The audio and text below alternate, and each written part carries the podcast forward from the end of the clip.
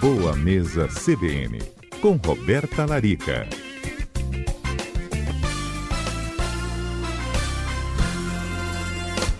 Boa tarde, doutora Roberta, tudo bem?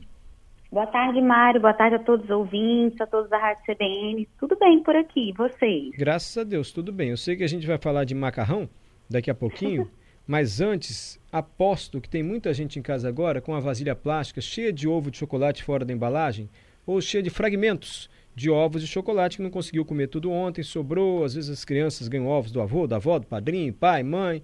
Os adultos também compartilham ovo, enfim. O pessoal está cheio de chocolate agora dentro da geladeira. Muita gente deve estar tá se identificando com esse comentário, doutora Roberta. A pergunta uhum. é a seguinte: para a gente acabar com esse chocolate sem tanta culpa, culpa a gente vai ter, mas sem tanta culpa. Já adianto, não é aquele ovo 80%, 90% cacau, é o ovo ah, mesmo, ah, aquele. É, aquele. É, a gente pode substituir? Eu vou me entupir desse chocolate, vou deixar de comer o quê para não engordar tanto assim em função dessa abundância de chocolate? Ixi, Maria, esse que vai ser o problema, né? Essa receita aí não existe, não tá? Tem. De comer todos os dias. Eu lá em casa hoje já cheguei e falei, ó, gente, segunda-feira esqueçam os chocolates até o final de semana. Porque aqueles 30 gramas que a gente conversou na semana passada sobre os benefícios né, do chocolate, lembrando que a gente está falando de 70% para cima né? Então, esses ovinhos ao leite, eles não vão casar nos 30 gramas, porque eles contêm gordura né, saturada, contém açúcar. A minha dica seria ou doa para quem não ganhou os chocolates, né? Para quem merece ganhar esse chocolate, ou congela esse chocolate. Porque tudo que é congelado, Mara, seja comida, chocolate, enfim, dura três meses no freezer. Então você pode congelar e à medida que você quiser consumir, basta tirar do freezer e em alguns minutinhos aquele chocolate já vai estar tá bom para consumo. Você pode usar também em receitas de bolo, em receitas de cupcakes, de, né, de cookies, enfim, essas receitinhas doces. Mas lembrando que o consumo não deve ser de segunda a sexta. Infelizmente, não tem como consumir esse chocolate diariamente. Não tem como substituir também, assim, não. Não vou comer arroz a semana inteira, mas vou comer é, chocolate. Assim, não seria uma troca legal, sabe, uhum, Mário, assim, sim. saudável? Porque a gente está falando de açúcar simples mesmo, né? A grande maioria tem muito açúcar. Última tentativa, não dá pra fazer. Vou comer um pedaço de chocolate, vou correr, vou malhar agora, aí vai fazer um efeito menos é. engordativo, também não? Ah, com certeza, assim, né? Ah, vou comer só um pedacinho, só para matar a vontade, eu vou correr, vou tentar queimar, mas não seria o ideal, sabe? De segunda a sexta a gente consumir o açúcar, porque tem aquelas questões de aumentar a glicose, aumentar peso, mas tem o vício do açúcar, né? O açúcar hum. ele age no cérebro, né, como uma droga, então isso vicia, vai fazer com que você queira cada vez mais chocolate. Mas... cada vez mais açúcar. Então é por isso que a gente não consegue comer só um pedacinho, igual a senhora sugeriu. Tem um vício também. À medida que a gente vai comendo todo dia, mais vontade nós temos de comer? É, sim. É? Ele age no cérebro similar a uma droga, o açúcar. Sim, isso o chocolate, a bala, né? Enfim, qualquer outra fonte de açúcar. Ah, tá bom, doutora. Fazer o quê, né? Congela, ah, gente. Doa não, de pouquinho é, em pouquinho. É, vai comendo aos pouquinhos. Final de semana vocês comem mais um pouquinho do ovo de Páscoa. É, eu li agora há pouco o, um Instagram aqui da Vejo da Exame, não me lembro mais, e a gente até estava levantando um questionamento. Gente, isso é inovação ou é avacalhação? Porque tem pizza agora com cobertura de sushi, pizza de pão de mel, enfim, moda lá em São Paulo. E aí eu tô vendo que a senhora propõe a gente falar sobre massa, né? Principalmente macarrão. Macarrão não engorda tanto quanto chocolate, né, doutora? Porque também é massa, é carboidrato, pode se transformar em glicose, em açúcar, mas não é tanto assim também não, né? Pois é, é diferente porque o macarrão, pensando aí em uma massa de qualidade, legal, feita com a farinha de trigo, ovos, enfim, ele vai ter um molho, né, Mari? Ele vai ter um acompanhamento no prato. Então, é, vamos supor que eu vá comer esse macarrão com molho bolonhesa. Então, tem o molho de tomate, tem a carne moída, tem a salada no meu prato. Então, é diferente do consumo do, de um outro chocolate, de um doce, né, de um açúcar. Agora, até mesmo o macarrão, Mari, existem vários tipos, né? A gente tem aquele macarrão é, convencional, feito de trigo, a massa seca, que a gente vê no supermercado, como espaguete, fusilli e tal. Doutora Roberta? A gente tem as massas Oi, Mário. Só dá uma paradinha rápida, porque está na hora do repórter CBN, e daqui a pouquinho a gente volta com os tipos de macarrão, pode ser? Combinado. É coisa rápida. Retomamos a conversa com a nutricionista Roberta Larica, nossa comentarista de toda segunda-feira. A senhora me perdoa, precisei interromper nossa conversa, doutora Roberta, quando a senhora falava, olha, vários tipos de macarrão no supermercado. E aí a senhora ia nos ajudar a escolher o melhor tipo. Isso aí, Mário. Existe...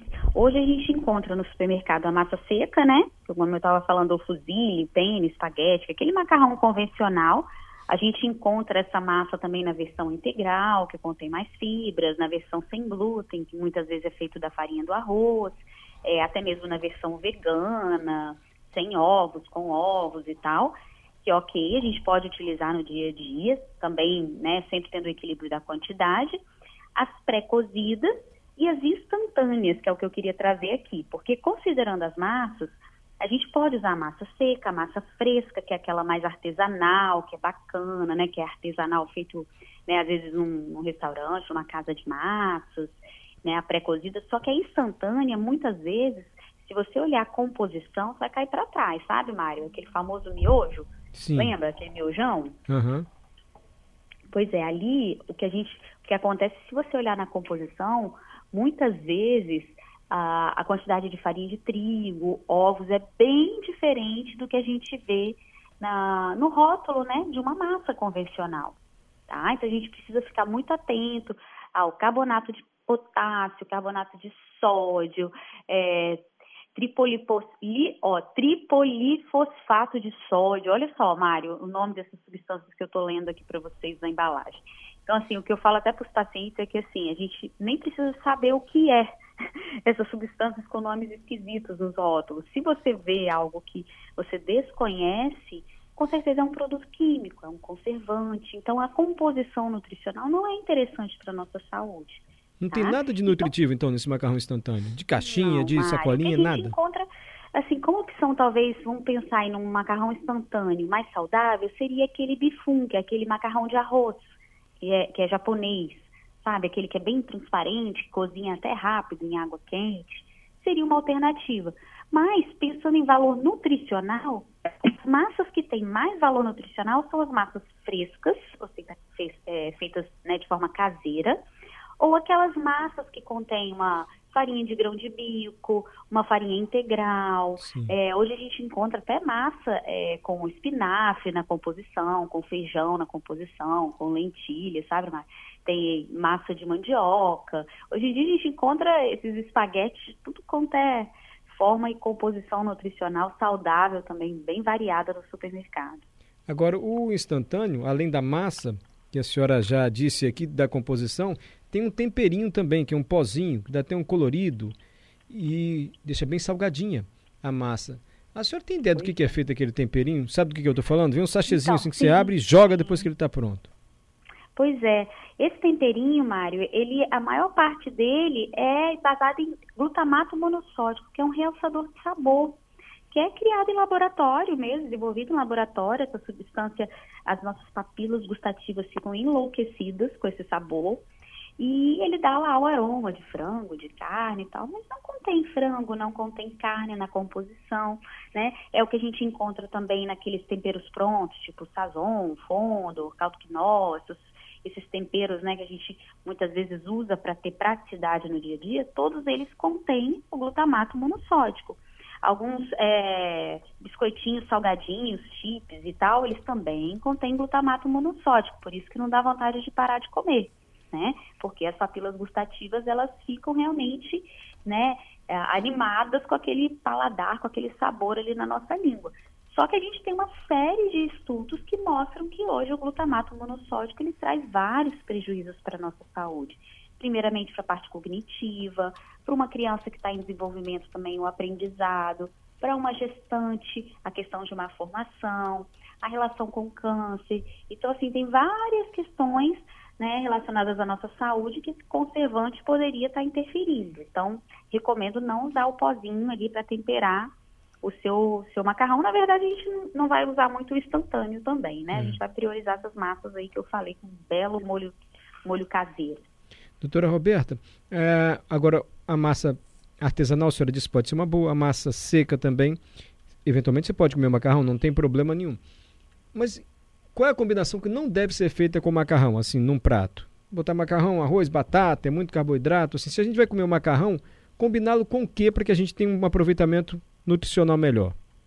Pois é, Mário, o ideal é, toda vez que você vai consumir uma massa, qualquer uma dessas que eu citei como opções saudáveis, é que você combine com a salada ou os legumes cozidos e uma proteína. Essa proteína pode ser uma carne, uma carne moída, né, como bolonhesa, é, um molho pesto, e não incluir no seu prato nenhum outro tipo de carboidrato, principalmente o simples, né, o arroz, mesmo que seja um arroz integral, não seria uma boa. É, a batata, o inhame, o aipim, a beterraba. O ideal seria evitar esses carboidratos, que o macarrão ele já dá conta de fornecer a necessidade ali energética que a gente precisa, naquele prato. Com feijão, que muita gente também acha que é uma mistura exótica, mas há quem adore um macarrãozinho com feijão. Caso da Patrícia Valinha aqui ao meu lado. É uma combinação legal? É, não teria problema. O macarrão ele vem como carboidrato e o feijão como a leguminosa. É muito gostoso, inclusive, não sei se, se o pessoal aí lembra a infância, né? Aquela sopinha de feijão com macarrão. Nossa, eu, eu acho que assim, é delicioso. É, na merenda da escola um tinha muito. Trabalho. Isso aí. Quer ouvir a receita de um ouvinte? Eu quero, vamos lá. Gleidson, macarrão ao molho de abacate, mais alho e leite de coco. Sim, fica ótimo. Questão de quebra de paradigma. Abacate na versão com sal. Nossa. Uhum. Muito bom, hein, Cleidson? Gostei dessa, dessa combinação. O abacate com o coco, né? O leite de coco poderia ainda ser um leite de coco caseiro, que basta bater a polpa do coco com água morna e coar depois, fica um belo leite de coco caseiro para se utilizar nessa receita. Uhum. É, tá aqui a receita, ele mandou em detalhes: 250 gramas de abacate, meio dente de alho e uma colher de leite de coco. Abacate com macarrão, tem certeza, Gleidson? Tem, né, doutora Roberta? Deve ficar bem exótico, né, Mário? Bem interessante. Agora, o abacate, é, a, tem muita gente que fica presa, né, à vitamina de abacate, o abacate com algo que possa adoçá-lo, mas é, a gente consome muito abacate também de forma salgada, né? Tem gente que gosta de botar o abacate no forno com ovo dentro e fazer um belo café da manhã, aquela guacamole, né, que é comidinha mexicana também fica muito gostoso. A salada de abacate, de abacate com tomate, cebola, cheiro verde, azeite. Vamos usar o abacate, gente. É uma gordura maravilhosa aí pro coração, pro colesterol, para dar energia. Combinado. Semana que vem a senhora podia falar de batata. A criança adora batata frita. Tem jeito hum. mais saudável de fazer batata frita? Alguns restaurantes hoje oferecem batata doce em bastãozinho, uhum. como se fosse a batata frita. Tem como ah, saber se a batata frita é batata batata ou é algo que simula batata? Porque tem isso também, batatas artificiais. Né? É. Pode ser? Isso. Pode ser, fechado. Vamos falar de batata então, semana que vem. Obrigado, viu? A senhora sempre uma simpatia com a gente. Ah, tem mais gente mandando sugestão de comida. Miojo com banana da terra. Tira o miojo, Sônia. Sônia come miojo com banana da terra. Troca o miojo por um sei lá, uma proteína, né, doutora? Troca o miojo por uma latinha de atum, sardinha? mais saudável, até mesmo o bifum, né, que é esse macarrãozinho de arroz que eu falei, que é o cabelinho Isso. de anjo, que é fininho, parece o miojo, vai dar a mesma textura no prato. Aí. E a dica para Sônia Mara, que também mandou essa combinação que ela adota aqui, miojo com banana da terra. Doutora Roberta, então até a próxima segunda-feira. Ih, gente, agora não para de chegar aqui. E se comer miojo sem um pozinho, sem um temperinho? Fernando está perguntando. Ai, gente, mas miojo, vamos, vamos, vamos mudar o assunto, né? Eu não miojo, quer miojo. Não dá. Não é tá combinado. Macarrão instantâneo não, gente. Vamos comer o um macarrão caseiro, fresco, uma massinha bacana de composição legal. Tchau, doutora Roberta. Até a próxima segunda. Até a semana que vem, Mário. Até a semana que vem. Qual é o livro que marcou a sua infância? Hoje é o dia do livro infantil. Crispim respondeu: O Pequeno Príncipe. Não, você já li, não já? Do Crispim? Não, não li não. Crispim, marcante em todas as fases da vida. Vale a releitura sempre. Obrigado, Crispim. Dom Casmurro, na infância? Enfim, marcou sua vida José Renato. Machado de Assis, Dom Casmurro.